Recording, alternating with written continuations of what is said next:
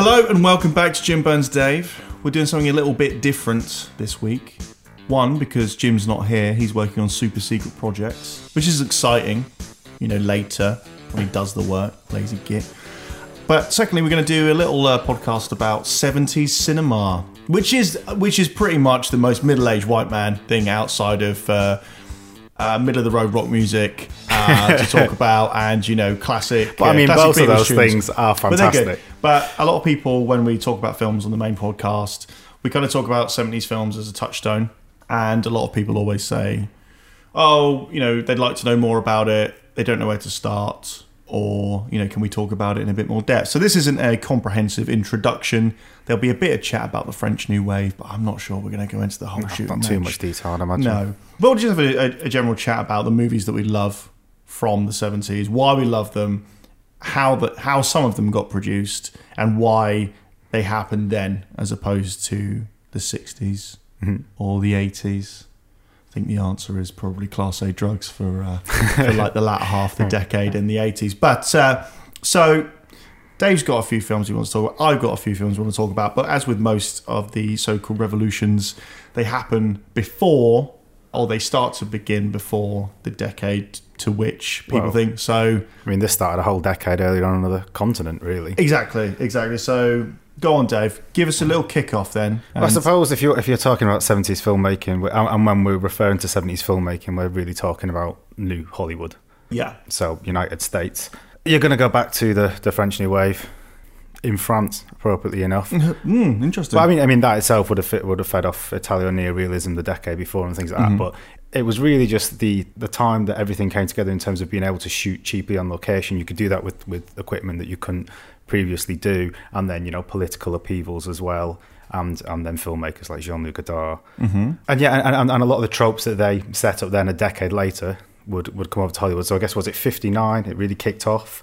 You had uh, 400 Blows by Francois Truffaut, which is, if you're going to watch one of them, that's probably the most accessible one. that's that's the one with the ending that everyone watch. remembers. I mean, Breathless is obviously the, the, the most famous one in 1960. I mean, some of his stuff, Alphaville, is a, is a lot more difficult to, Yeah. to get into. Yeah, as with a lot of the, uh, especially uh, Italian neorealism, uh, it's fantastic, but you got to strap yourself in. You know, it's got it's got to be one of I those. mean, you've got to really be interested in film history as much as Yeah. anything else. And then there's, that sounds kind of, like, I don't know, not elitist, but it sounds a bit. Yeah, but it, it is. Those movies were made. I mean, one of what was it one of the frequent criticisms I think of Godard later on was that he just makes movies for his critics rather than for his audiences because he knows that with all of the amazing film criticism that was going on uh, in France at the time and how that was feeding into how other people were making their movies that he knew that he would have or exert an influence. And so it was as important, also,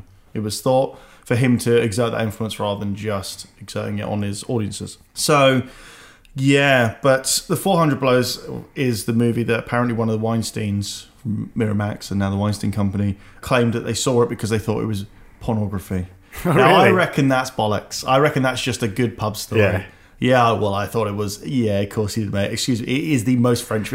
I'm not sure there's any way. I mean, lots of them have got lots of sex in, so I mean, Yeah. you're not really struggling for that. Yeah, well, the, we're we're kind of moving past the or have moved past the code, the Hollywood code, the uh, the system, and the star system is in its final days, or you know, just I mean, they were hemorrhaging. I mean, th- so we're moving over to the to the states now, but the um, the studios were hemorrhaging money on massive hits like Cleopatra and things. yeah, and, and the lots were sitting empty. And it could be, and, and then of course when, when we get into American filmmaking, you're you're coming in with the advent of television as well, Mm-hmm. and uh, and people are, are staying at home to watch that. And then you've got sexual revolution, you've got political upheaval with Vietnam. So I guess the decade we're talking about really kicks off at the very so the, the French New Wave pretty much goes from 59 to about 67, and then I think that's where the new because Easy Riders is always touted as the first one, but I Bonnie think it's I think Bonnie and Clyde in Yeah. 67 is where it really starts. So the guys who who wrote it was it Benton and Newman. They were uh, writers for Esquire, I believe, and they had this uh, this script, and they were shopping it around, and they wanted Truffaut to do it. Uh, he passed to do something else. I can't remember what it is, but he he passed, and uh, I think Arthur Penn did it in the end. He directed. He did, yeah. But it went, I think it was. I think I don't know if they took it to Godard or Truffaut but it went. It went through the two of them, and then at a party, he was sat next to Warren Beatty. Because I mean, I we, mean- I mean, we've all been there. Now, but do you want to be sat next to Warren Beatty at party? Well, now, because I mean, Yeah. So if you know if you if you're not if you're new to uh, you know kind of like older filmmaking, Warren Beatty, there was a time when he was both one of the best looking, most talented, and most powerful people in town. That's three. That's even both. That's three. Th- unbelievable. But he exerted, and we'll get onto this in a minute, an enormous amount of power over the studio system, uh, the studios themselves, uh, his co-stars, and everyone because he was a massive, massive star, and he could play both ends. So he was, he could be a matinee idol. So Splendor in the Grass, he could do that sort of movie. Um, you know, uh, but he could also then go on to do Reds in 1980. well, the I mean, that's part of what he did was the fact that he was he was a star, and he and he said to Arthur Penn, you know, I just I, I've I've realised early on that what I want to do is work with the best directors, and Mm-hmm. you're one of them. And I've read this script, which I think is amazing. And if you've got a star power that says your script is great, that helps you get shit made a lot yeah, easier. Yeah, of course, of course. But they, uh, you know, is a lot of the stuff we'll be talking about is, of course, from one of the great books on the uh, on the subject, which is uh, Easy Riders, Raging Bulls by Peter Biskind. But yeah, like uh, it's noted that Beatty had made a string of movies just before kind uh, before Bonnie and Clyde, where if he wasn't waning, he was almost, you know, he was getting to a point in his career, as he said, where does he, he has to make a choice, and if he has a couple more flops, well, not flops, but you know, not setting the box office alight, they're not important, but it, but it doesn't satisfy his uh, ambition. Yeah, I, I it's just wanted also- to be considered an artist as well, Yeah, not he just be was- the pretty boy on Yeah, screen. exactly. So they do this movie, and uh, it does fucking gangbusters. Well, yeah, it absolutely smashes it. I think it cost three million to make, and then I, I can't remember how much it made now, but an absolute fortune. Which is why they then started going like, "Oh, maybe there's something in this artistry." Yeah, well, it's uh, it's important as well not to to forget about how important Faye Dunaway is in the in the movie. How important she will go on to be throughout the seventies, especially in Chinatown, uh, which is pretty much in the top three greatest ever. That is true. And uh, but yeah, when we talk about the the kind of the seventies, you talk about that as being, as Dave says, now's the time for you. You can have, if you're not quite seized the uh, means of distribution, you've definitely seized the means of production in a way. Uh, so the studios are completely hemorrhaging cash. They're making all these big budget musicals, uh, musical comedies that are doing fuck all divided by twelve, and importantly, the guys who really started the giants of the old studio system are all old, or they just want to get out. So well, you've you've got you've got the Jack Warner, Jack of, uh, Warner. of this story. Yeah, was it the what the fuck's an homage? Well, yeah, he's, he's like, if I need to take a piss, this is not Yeah. a good film. and they said about 10 minutes in, he went for a piss. Then about 20 minutes in, he went for another piss. And so he was obviously like, I just I just don't get this. Yeah. Bonnie and Clyde, it's nonsense, it's gory. Yeah, And, and then, uh, so it was Beatty being like, well, what it actually is, is a homage to, you know, the gangster films of the 30s and 40s. And, uh, and Jack Warner just goes, what the fuck's a homage? I, I mean, how old? He's probably about 98 at that time. When he, the older studio bosses were super old. yeah, of course. And so in, at, at Warner as well, there'd been uh, big infighting between the brothers, and essentially at this point, Jack is Jack Warner's thinking, oh, you know, but not to put words in his mouth. But if I was him, I would think, fuck this, I'm out. Like, who is this kid?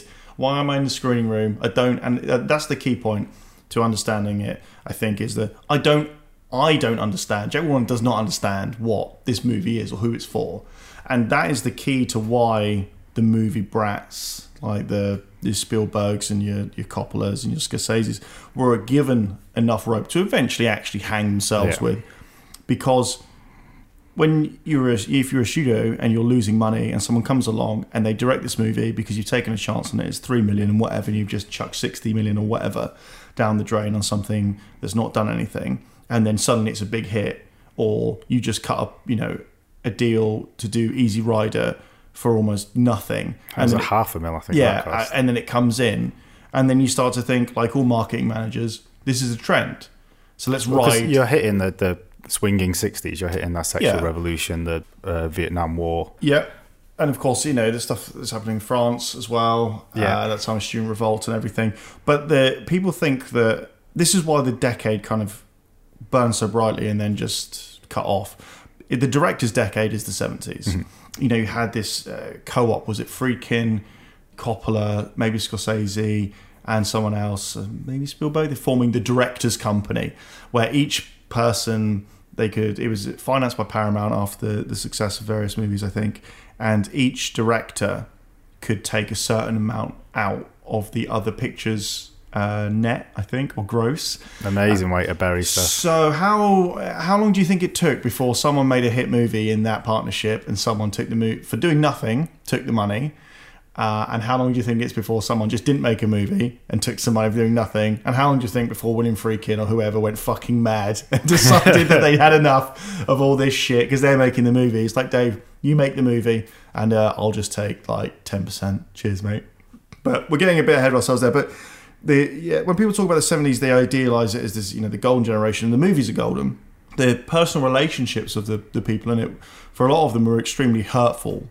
Uh, George Lucas's uh, marriage breaks up, for example, when we get into the early '80s because of the success of Star Wars. The more interesting part isn't just the movies; it's how the people who made the films were really badly burnt by being allowed to do it. If you go from a guy for Coppola who doesn't want to do The Godfather, Well, he hated it, he? But then you get, I mean, you had that Spielberg as well. Didn't want to do Jaws. He didn't want to be the truck Yeah. and shark guy. the truck and shark guy, right? But to me, the most interesting part, and again, we don't have time to go over like almost you know every beat of it, but it's what happened to the people following it. I mean, if you you think about the big stars of the seventies, Martin Scorsese had a very well publicized drug problem, couldn't really get a movie made. Well, he could get movies made, but he didn't. Not his projects that he wanted. Last Temptation of Christ, until he does Color of Money. So he, uh, so he, he can't really get anything off the ground because towards the back end, even though he's done Raging Bull, even though he's done Mean Streets, even though he's done all these great movies, Taxi Driver, the problem is he's got, firstly, according to some sources, I think including himself, he's got a debilitating drug problem. But then he winds back round to do this new version of the big budget musical, is it New York, New York, and it just folds. And so the, the they're young, they're only in their Well, most of mid them are uh, yeah, late twenties, early thirties, Yeah, with the exception of say Woody Allen, who I think Yeah. was in his. I think Spielberg's the one who kind of 40, early, well, late thirties to early forties. who was enough of a straight shooter to, to get out of it and to go through the 80s and continue. George Lucas didn't do anything for years, apart from, well, he did a lot of behind the scenes work, but he didn't direct from, was it 77 from to Star Wars. 99? So, yeah, you have that, you have, and the personal cost, William Friedkin as well, he did a lot of really amazing, he did French Connection, did The Exorcist, and then he did Sorcerer. Mm-hmm. And again, by the time we get to the end of the, we, what I'm saying is we get this this golden image, but really the the kind of you know the bright lights, the flame I outs mean, are the most that- interesting part. That whole decade has that that glow of like you you if you go back to anywhere, you always picture yourself going back to there, don't you? The, Yeah. the swinging sixties and then Yeah, the I want a GTA set in 70s seventies and- Hollywood. That's what I want, right? Definitely. But uh, yeah, so everyone everyone had their issues, and you know, I just there were a few people who who just didn't come back from it. There were people who once the studio started to get wiser to the demographics, once people started to realize that this actual grand directorial experiment where they control almost everything is actually now starting to lose money in the same way that it was before. And to go on that point, that is built on again the French idea of the Mm-hmm. auteur, um, and because Jean Luc Godard had come from uh, film criticism background. It was the idea that the director is God, basically, and, they're- and, and, and that they're telling personal stories, and that, that that's that everyone is there to service those stories, which is certainly true to an extent. Yeah, yeah, and then so that's why you kind of have these incredibly pumped up music videos in the '80s, because what you've had is you've had a, a bunch of young film literate uh, studio executives who have grown up through the '70s watching these movies, and then they've come in and they've they're a Don Simpson, and they are now in, in charge of something at Paramount, and they have that kind of rock and roll sensibility, maybe. By rock and roll, I mean tons of drugs and whatever. But they know they're in control, and the director generally in the seventies cares maybe a little bit about what how much money it makes. But you know, it's for the art, man. Don is, yes. Simpson I mean, gives gives no fucks about the art, how he how they see it. He sees it. He's you know crafting memos, loads and loads of memos about how Flashdance, this, that, and the other. Flashdance directed by Adrian Lyne, who did fucking um, a Jacob's Ladder, which is a, an amazing movie. brilliant Uh, but he also did Flashdance. And you're like, okay, so that's a 1990 for Jacob's Ladder. Uh, Flashdance before it in the 80s, like, hmm, that's a bit of a change of pace Yeah, there. for sure. But you've so you've had these producers who come in and now now they're the stars because the amount of money being made once the doors opened by Jaws, the sound barrier as Biskind called it, the hundred million. Uh, never thought it'd happen. Godfather did eighty-two million, I think. Exorcist maybe slightly more, and then bang, Jaws kicks the doors wide open. Well, I mean, there weren't summer blockbusters until Jaws. You kind of put your daft B movie pictures and stuff on in the summer, and then that yeah, exploded into life. Yeah, and so just to go, just finish the '80s chat there. So you have all these producers who know that they can make the money. That's how they need to make the money because they got to please the studio, and they've probably got rich deals with them, with the studio themselves. But they also they also think that they have their fingers on the pulse of what the movie going public wants. And I think towards the end of the '70s, there was well, I wasn't there, but a few people saying America had had its time where they were how many downer endings? You think about the downer endings to almost any popular movie. In the Parallax View, you have Watergate, All the President's Men. Doesn't it's a triumph? mean, of, most of the '70s films do not end Yeah, very the- well. the Even the comedies like Harold and Maude end with a yeah, exactly. So you have this introspection that was driven again by unrest, by social unrest, war, domestic and foreign, essentially. Well, you uh, got the civil rights movement. Kent State, Ohio. So you've got all these things that are building up to it, and then uh, yeah, a few people are saying by the towards the end, it just felt a bit okay. Maybe we need a bit more, something a bit more upbeat because or we've now had- escapism.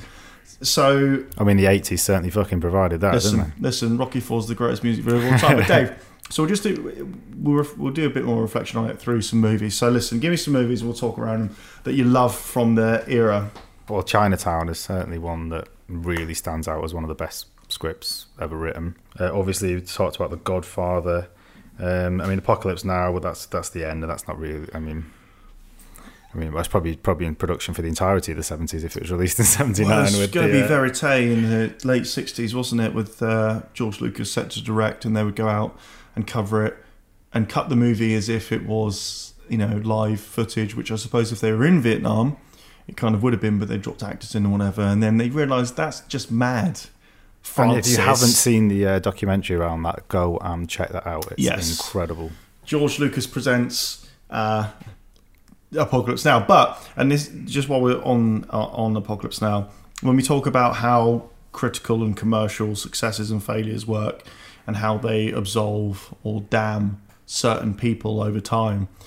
You think about George Lucas, and it's a bit sad now. I think in a lot of ways, that certain people just think about those terrible prequels. Then they were uniformly dreadful. The second one, Attack of the Clones, may be the worst movie we've ever seen. I think it is, yeah, It- it's running pretty high, my all-time worst ever. But There's some good ideas in there. In fact, Exactly. there are probably more interesting ideas in the in the prequels than there are in the initial three.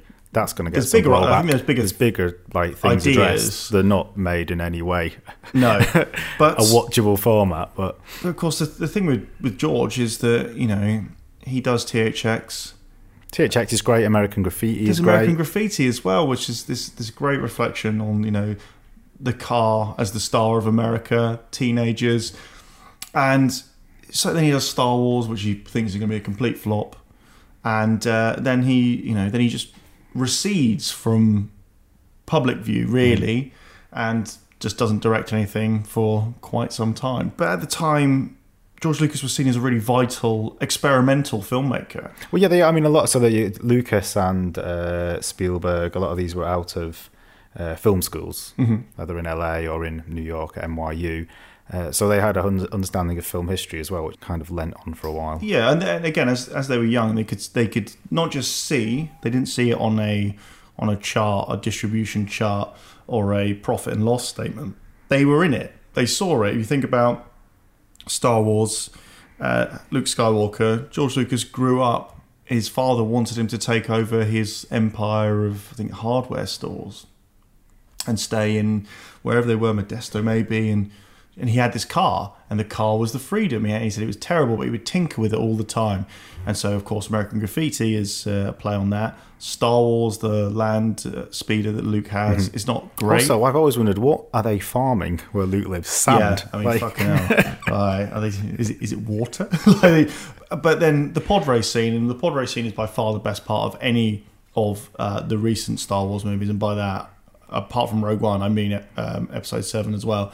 It's so good, and I think the reason for it is because it's just another sequence that George actually knows something about. So this this trade dispute. These are movies for kids, says George Lucas. George, it opens with the word fucking trade embargo. Like se- seven seven year old kids don't give a shit about Yeah. trade embargoes. Okay, they what they give a shit about is action, movement, speed, and more importantly, a sense of adventure. And that pod racing scene, the reason why it's so good is because George fundamentally understands what it's like to be Anakin Skywalker, to want to get off that planet, to go and have the big adventure. And there's a um, there's a sequence in the incredible documentary, the beginning, uh, which is on YouTube. It's the making of Star Wars Episode One. Firstly, where George says to uh, Frank Oz, who does Yoda or did Yoda, says, "I made." On the set, it says, I made more American Graffiti, which was the sequel, and it made 10 cents. And he says, You know, it's possible to ruin these things, which right now is the most heartbreaking thing in the yeah. world. But he also he sits in on the uh, on the pod race sequence as it's being sound as the sounds being mixed, and it it's only then where it sounds like he's in complete control, where he knows, where he's directing, because he's saying to the people who are doing the sound, he's like, no, the sound needs to be different. When is it Sebulba's behind him in the the pod race and like nudging him? It's like the sound mix needs to come up, and he's really animated for mm-hmm. George Lucas.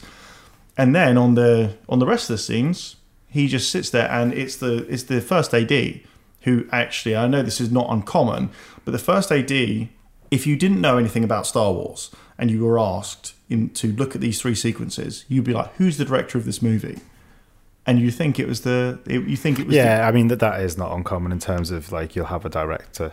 I mean, I I don't like that style of directing where you hide away in a tent and then Mm. give someone else to go and yeah shout you. But I mean, the first lady is definitely the one that runs a set on every set. yeah.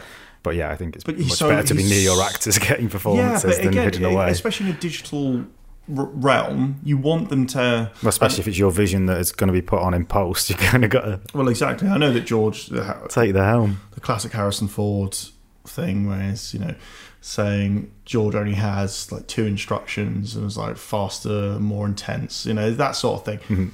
But it, in that documentary, there's and George wasn't at his best in the, making the original Star Wars. Apparently, he was really physically and mentally unwell by the pressure of it, and thought it was just going to kill his career. Well, when they voted to do overtime on the last day of shooting, the British no. crew went, "Ah, fuck off, mate."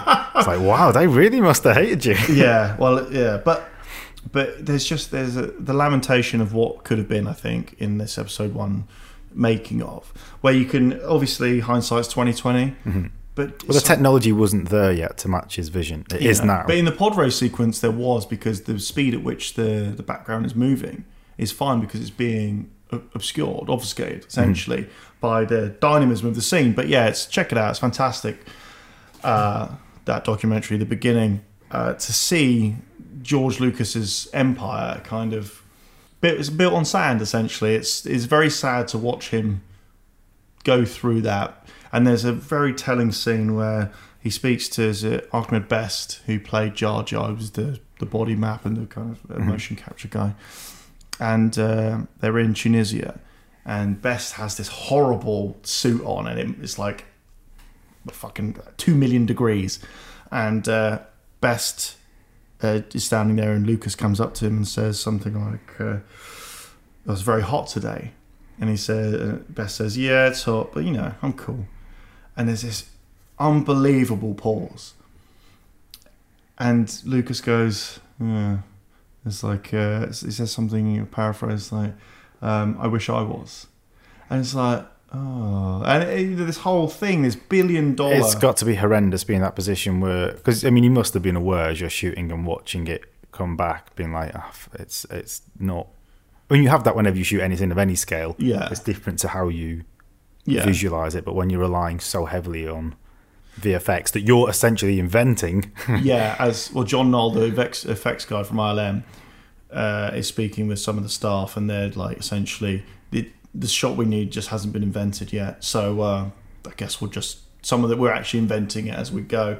But there's that famous sequence where uh, I think uh, Red Letter Media did this, didn't they? Where George is sitting in the screening room for the first rough of episode one. Ben Burtt, the co-editor, and uh, lightsaber sound man, uh, and all round genius is sitting there, and uh, Rick Callum, the producer's there, and some other people. And when it finishes, fucking hell, it's like George looks devastated. Ben Burtt like immediately wheels on him to say, "Well, you know, we're in trouble here because the edit is too tight. We're bouncing these different emotional tones within seconds of each other, and we can't unless we reshoot it. And even then, we're in trouble because you can't lose one without the other." And Rick McCallum is just sitting behind them, and he doesn't say a word. Maybe that's just the cut, the edit, but he doesn't say a word. He looks like Michael Corleone. He's staring at the screen as if to say, "This is shit."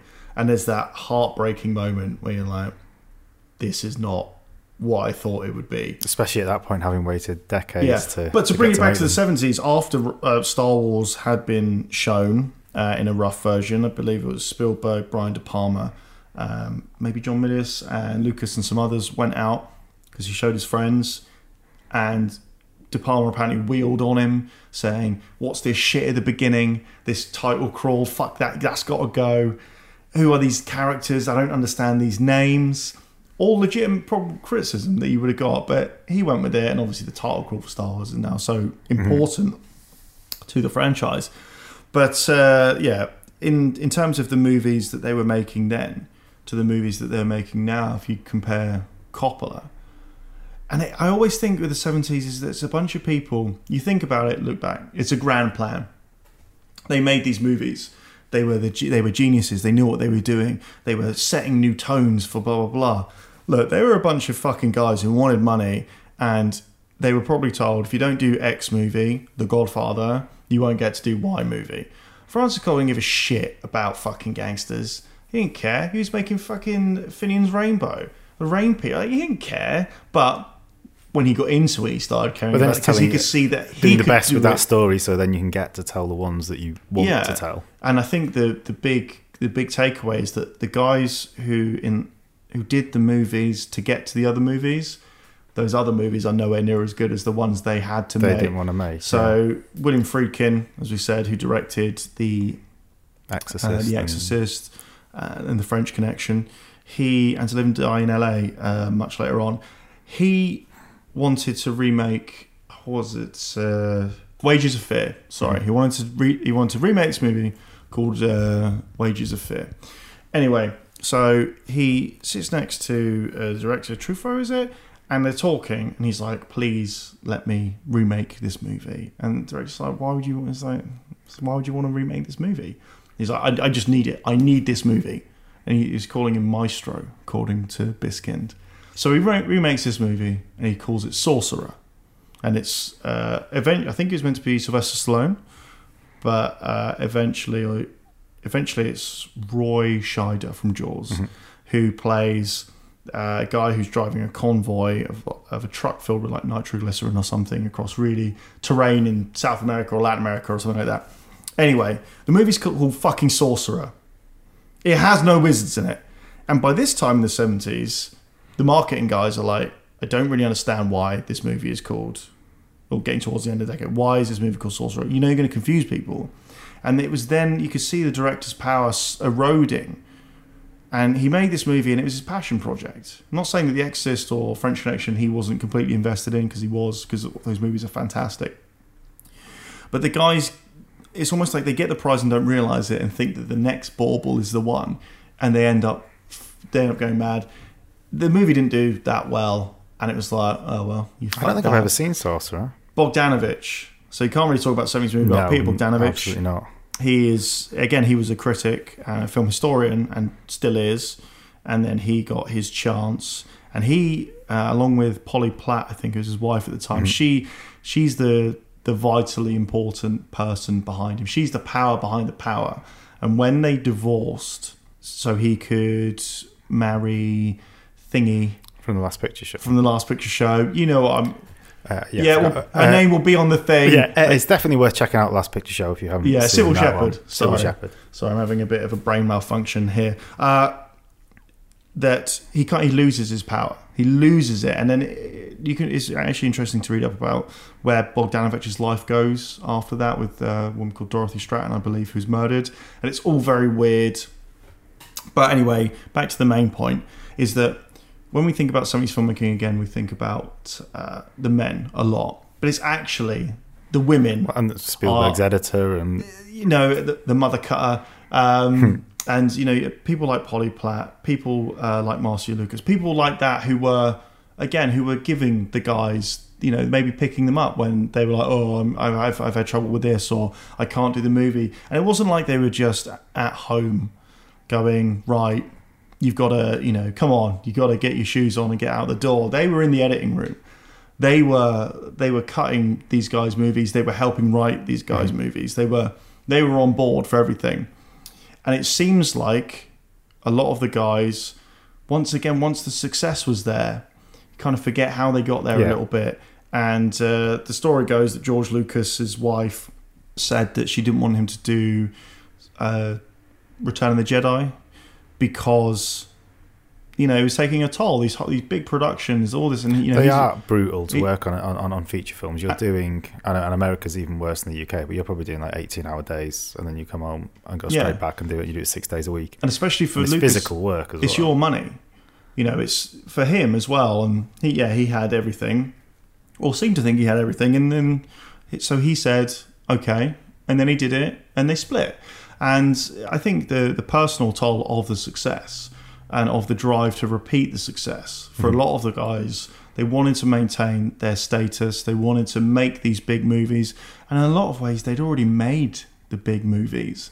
And I don't know whether they resented that later on that it was almost like they were past their not their peak but they were past their moment before they'd even realized it Mm-hmm. and uh, the only person who really didn't do that was Steven Spielberg No, he's but his style was the more amenable Yes. to the 80s and 90s oh, definitely by a long way. Those type of stories that he tells. yeah and even though he did Schindler's List and Saving Private Ryan within uh, you know a few years of each other Schindler's List, the same year that he shot Jurassic Park. That's fucking incredible. And didn't he do it because he uh, he wanted to do Schindler's List, and they said you got to do Jurassic Park. So it's what interests me most about the decade is is not even the films really; it's the people. Mm-hmm. I mean, we've not said a fucking single word about Jack Nicholson. We haven't. but another massive. I mean, we'll get on to Jack Nicholson, but is, is Roger Corman, who isn't the most uh, talented of filmmakers himself necessarily, but was excellent at giving people a chance. And so he gave Martin Scorsese a chance. He gave a bunch of. I don't know if Jack Nicholson was one of the actors or not. He was in the uh, Little Shop of Horrors, wasn't he? Didn't Corman's New World Pictures do Uh, that? maybe, but yeah, a lot of actors Bogdanovich and a lot of targets for uh, directors owed, owed it to him for him, you know, giving giving them their shot and then allowing them to go out and. And I think Scorsese is like, no, we didn't, we didn't get paid hardly any fucking money, but who cares? We weren't in it for the money. We just wanted to. Mm. He was like, yeah, I've got film, I've got a camera, go out and shoot on the weekends, go make go make something. Yeah. And obviously Corman knew what he was doing in terms of the, the money that he would receive against what they would receive. Well, I think I just think this is the best way. You get someone who's good at that spotting spotting uh, talent, and they basically go give people a, a bit of money and a chance to go make stuff. Take take the risk with it, and that's what we did. And you've got an entire army of filmmakers who are still shooting to this day and considered some of the best. yeah, yeah, directors. absolutely. And they, they came out of that, you know, that time when you could, when, as you said, kind of at the top of this about the means of production. But I still that- think that you, you can could- now, though. I think that, that like you've got your fucking Iron Man twenty, right? That makes a ton of money. Use some of that to back some new voices. Oh no, but I'm talking about finally or for the first time equipment not being Oh, yeah, as- yeah. gigantic, almost like well, the size of a living room, bolted Yeah. to the floor. Yeah. So, but yeah, Jack Nicholson is is obviously really important. A lot of people think about Jack Nicholson about him being a a, a superstar, and but uh, a lot of people don't really recognize how smart Jack Nicholson is. I think if you look at a lot of the choices he made, he was just he was another guy that actually weathered the 80s, 90s, and even to up until The Departed, I suppose, in 2006. So he was a guy who knew exactly what he was doing. And he was very smart with his investments, with his money.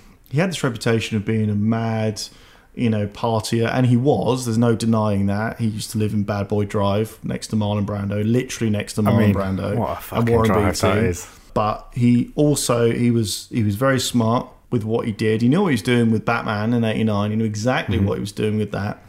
But he was also he a bit like Beatty. He was but to a bigger level. He was a global megastar, and he parlayed his good looks and natural charm and talent into an empire that could control the things that were meant to control him. So the studio, similar to what Arnold Schwarzenegger did towards the towards the end of the 1980s and into the early 90s. Well, that it definitely became the, instead of the director being the driving force and the power, it certainly shifted to the actor. yeah, the producer 80s and the actor because the, then you would you would be packaging them. So there's that memo from oh who is it? It's one of the studio heads, Michael Eisner maybe, who said who used to be Paramount uh, Disney, and he said the days of the 80s mega blockbuster are over. We're getting to a kind of late or mid to mid 60s problem again, where we're constantly just chucking money, good money after bad just to try and recoup losses, and we've got all these blockbusters. So we're not going to make a movie that costs more than hundred million dollars unless Arnold Schwarzenegger's in it. I know that's in the memo to the, the Christmas memo, 1990. But all of the, it's no secret or surprise, I should say, that a lot of the people who really made the transition out of the 70s, as you say, were the stars. You think about Robert Redford, for example. Robert Redford is pretty much the world's best looking all time man throughout the 60s and 70s, but he's moving towards doing, if not straight out directing, but doing a lot of collaboration work. He goes on to do Sundance, obviously, but he also knows that the package is the key. He understands that later, you know, as we get into it. And so a lot of the people who were very, very idealistic, who were who couldn't shift out of that, your Bogdanoviches. Well, you're heading into had- the marketing and advertising boom, aren't Yeah. you? Where- Bogdanovich has nothing to offer uh, beyond being Peter Bogdanovich, and that is not a slight because he is he has made some of the most brilliant movies you ever hope to see, and as a historian and critic, he's also fantastic. But when it now came to being more visual, you know, he wasn't an actor. He had acted, but you don't really think Bogdanovich as an actor. He he then started to have to fund or wanting to fund his own movies because he couldn't rely on that star power that a Nicholson or a Beatty or a Redford could rely on to say, okay, well, I'm part of the package, so essentially I'm guaranteeing you money because people want to see the new Jack Nicholson movie, and guess what? I'm fucking in it. So he didn't have that, and in the end, uh, he spent a lot of money making a movie, and they all laughed. I think it was called and it bombed, and that was it. Five point five million. Sorry, you've lost the money because it's your money, and there's no route back for Bogdanovich there into what he was used to, the life he was used to to living. And so, yeah, like I say, the, the most interesting thing is the people and the and the relationships. And of course, you can't talk about the seventies without uh, as we said, without without the women, essentially, because again, we talk you talk about the man, the men. Uh, you talk about people like Anjelica Huston, an incredible actress, absolutely incredible.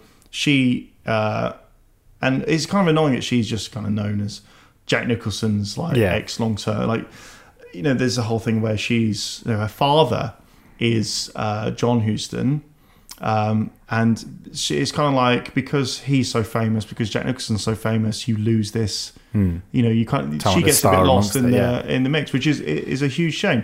And but if you do any reading, and you know, we'll we'll put some uh, books and everything in the uh, in the summary below.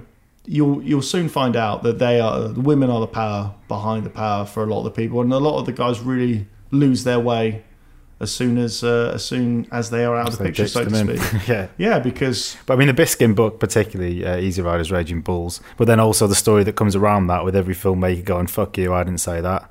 Um, this oh, is it's a great. So it's yeah, great. you get some, a lot of cross cutting where people going, I didn't fucking do that. I didn't say that. But then a lot of people were like, who was it that was saying? Was it Jack Nicholson? I can't remember who was saying like I was going to sue him, but then I realised the truth was way worse than what he'd written. Exactly, exactly. So Robert Towne, I suppose we'll just go on to Towne for a quick second, who writes Chinatown.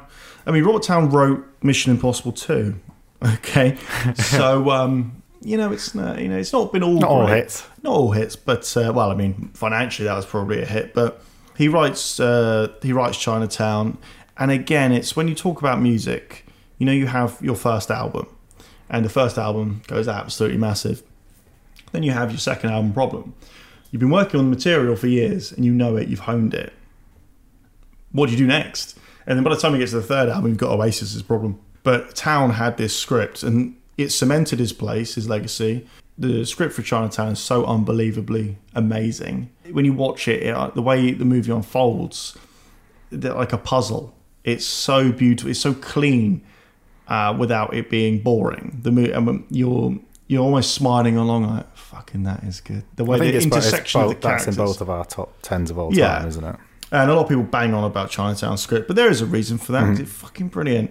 But the other people around that who make it brilliant, Jack Nicholson with pretty much the performance of his life, and then of course the Roman Polanski, and then Polanski, uh, Sharon Tate is murdered. Yeah, he f- uh, he he leaves the country, and then By the Mansons. yeah, and I'm not saying uh, that they're related, but obviously Polanski then at Jack Nicholson's house has the incident. Was it at the- Nick that Nicholson's was at Jack house? Nicholson's Oh, house right. with that. Uh, well, I think believe she was underage, wasn't she? She was 13. Thirteen, and the then time. he uh, he flees to Europe, and Well, that's still ongoing now. that's still long. Yeah, I mean, he was uh, was it five, seven or eight years ago? He was arrested again, I believe. yeah, well, she's actually saying now, can you just let me get on with my fucking life? I want Yeah. to drop these things. But Yeah. the prosecutor, I mean, literally a month ago, was like, no. Really, I hadn't Yeah. seen that. So, I mean, the I'm not saying that obviously those what happened to to Sharon Tate or anything like that. I'm not. That's not good. But it's the when we talk about the 70s, a lot of the times we talk about the movies, but the movies aren't really the things that form. They don't. They don't arrive fully formed. You know, Jaws didn't just happen. You didn't wake up one morning and go. "Oh, Some post, right? Oh, that's wonderful. Movies arrive. They happen, and they are the sum of the people, both their experiences, their skills, their expertise, and their lives. Yeah, and, and nothing exists in a vacuum. It's Yeah. Mm. all influenced with what came before it. But the uh, the excesses of the directors, their crimes, their misdemeanors, is one of the reasons why. By the time that Michael Cimino Heaven's Gate. does Heaven's Gate, which bombs and loses the most money at that point ever, they just go, you know what, fuck it, you're out. Because we are back in control now. The producers are saying, we understand, we're back, because we're not the old studio heads, we're not 9,000 years old. You know, we're exactly we're. I mean, a lot of them literally were in the 90s at the Yeah. at the end of the 60s. you you have guys, you know, like Eisner, uh, like Don Simpson, like Jerry Bruckheimer. Bruckheimer produces uh, American Gigolo in 1980, which sets the tone for the entire decade. Uh, Paul Schrader directs it, but it's uh, it's a, it's almost like a 70s movie with an 80s Mhm. There's some great stories about him as well. An interesting fellow, shall we say, sleeping with a loaded gun in his mouth. Yeah, anyway, but um, yeah, it's impossible to speak about um, about everyone. But that movie is the kind of the executives are controlling it. Bruckheimer is behind the scenes. It's got the synth music that's uh, you know it's got a Giorgio Moroder doing the soundtrack. Armani gets his big break Mm. in America because the main character is is dressed Decked from out head, to, toe. innit? Richard Gere is, you know, maybe Days of Heaven is better. He's actually really good in Pretty Woman, but he's at an all-time best because while we're on the subject of Richard Gere, I find him to be a bit blank-faced. You know, he's a he is at that point and still very good looking, but I find him to be a bit blank behind the eyes. Uh, kind of a bit like Tom Cruise in some of his movies. Tom Cruise is a lot more charming though, but in that movie as this empty vessel uh, male prostitute who just entertains rich clients in Beverly Hills, but secretly maybe wants a bit more. Perfect, absolutely perfect. But that was by the time we're there, the sensibilities of the 1980s, which again, as we were saying about the 70s, had started just before, mm-hmm. and the director's various problems was going to scupper a lot of them unless they had 55 billion hit movies behind them, Spielberg, unless they could package themselves a Beatty or a Nicholson or a Redford, or unless essentially they would toe the line, shut the fuck up, get in the studio and be like, look, right, Martin, listen, get off the gag, make some fucking movies, and then we'll talk again. I mean, Raging Bull's 1980, Yeah. but then after that, bit of a slump, shall we say? Yeah, half. well, But I think it's just all contextually for to him, like he does the King comedy, which is known. People love that movie, Mm. and I I know people who think that's his best movie. But again, he himself speaks about he's like, I just can't get anything off the ground. And the problem with how you see directors is that they are responsible a lot of the time, or were, for making sure that the movie just gets made. You're in if you're a studio, you're essentially entrusting this person not to fuck it up. And if you've got a drug problem or you're they think you're on the wane, you know, did, would Warner Brothers give Christopher Nolan another three hundred million dollars if they thought that it wasn't going to make it back? No. Why Oh, of would course you? not. So yeah. Anyway, listen. What a decade. Bad. It, it, actually, if we were to list the sum total achievements of everyone there, it would be both good and absolutely. Yeah, I, mean, if it's just an on the negative incredible list, though, isn't it, of, of, of films to check out. And again, I I think it just comes down to them giving a little bit of money to a lot of artists and letting them just be individuals. Which, and I think that I don't know where, where- where's filmmaking going from here. Do we are we going back to I guess the fact that equipment is now more affordable that we go out and shoot our own.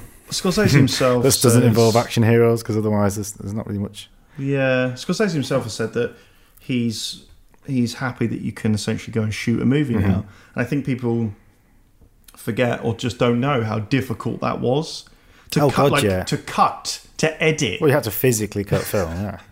and the machine with which you'd have to run it to cut it. Uh, and there's so many people that we you know we've not mentioned uh, of the of the directors when you think about the 70s from a more populist point of view, which is this is the starting point.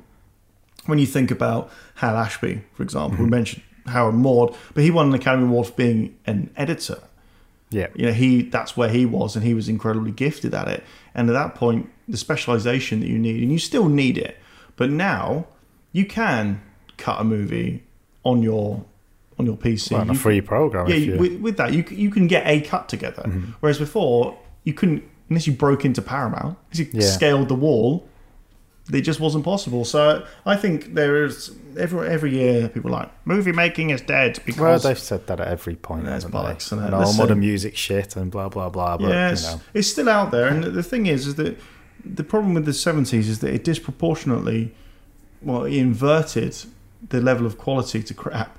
That it seems So there's much so good much stuff, good yeah. stuff, but could only have been made in that the period Sting. of history. That's another great one. Dog Day Afternoon, Five Easy Pieces, The, Godfather Conversation, Halloween, Godfather and Godfather Part Two, Last Picture Show we've mentioned. but you could only those are the movies that, and those are Deliverance. and those are the, yeah the best known ones. There are tons and tons and tons of incredible films that uh, that were made there. But uh, yeah, I think that there will always yes, it's gone back to how it was. A lot of shit with some great stuff, but mhm. that's how was it ever was. And the Yeah. thing, problem with the seventies is it's totally distorted. It's like Liverpool Football Club, right? Liverpool Football Club in the seventies and eighties were incredible, and if you you know they won everything. They won fucking three European Cups, I think, in that time, four maybe, and you know they were smashing the league. It's like their imperial phase, was like Man United's in the kind of 90s and two thousands, and then into the twenty tens. But the problem that breeds is is that afterwards you become accustomed to that sort of thing, and you can't help. it. And if it doesn't happen again, so Liverpool won the European Cup since then. They've not won the league, but they've won the FA Cup, I believe. They've won the League Cup. They definitely won. They won the Did FA Cup. the same 90s. season, mate. Yeah, you've done. They did their plastic treble, and uh, that plastic treble won me a bet to send me to the final of the UEFA Cup final, so I was fine with that. but still, you you you for a lot of fans, it's difficult, and nostalgia plays a part to not go. Ah, but what about you know this? Yeah, and, and, and 60s and into the 70s is, is if you're going to be nostalgic about any time, that tends to be it. Big time, big time. So look, we got to go because we got to do other stuff now. But again, this is not meant to be exhaustive, and so we've kind It's just a jumping off point, really. And I, I guess just Google great films of the 70s and what you haven't seen, Yeah. give them a go. exactly. All right, look, we're going now. Bye. Thanks for listening. Cheers.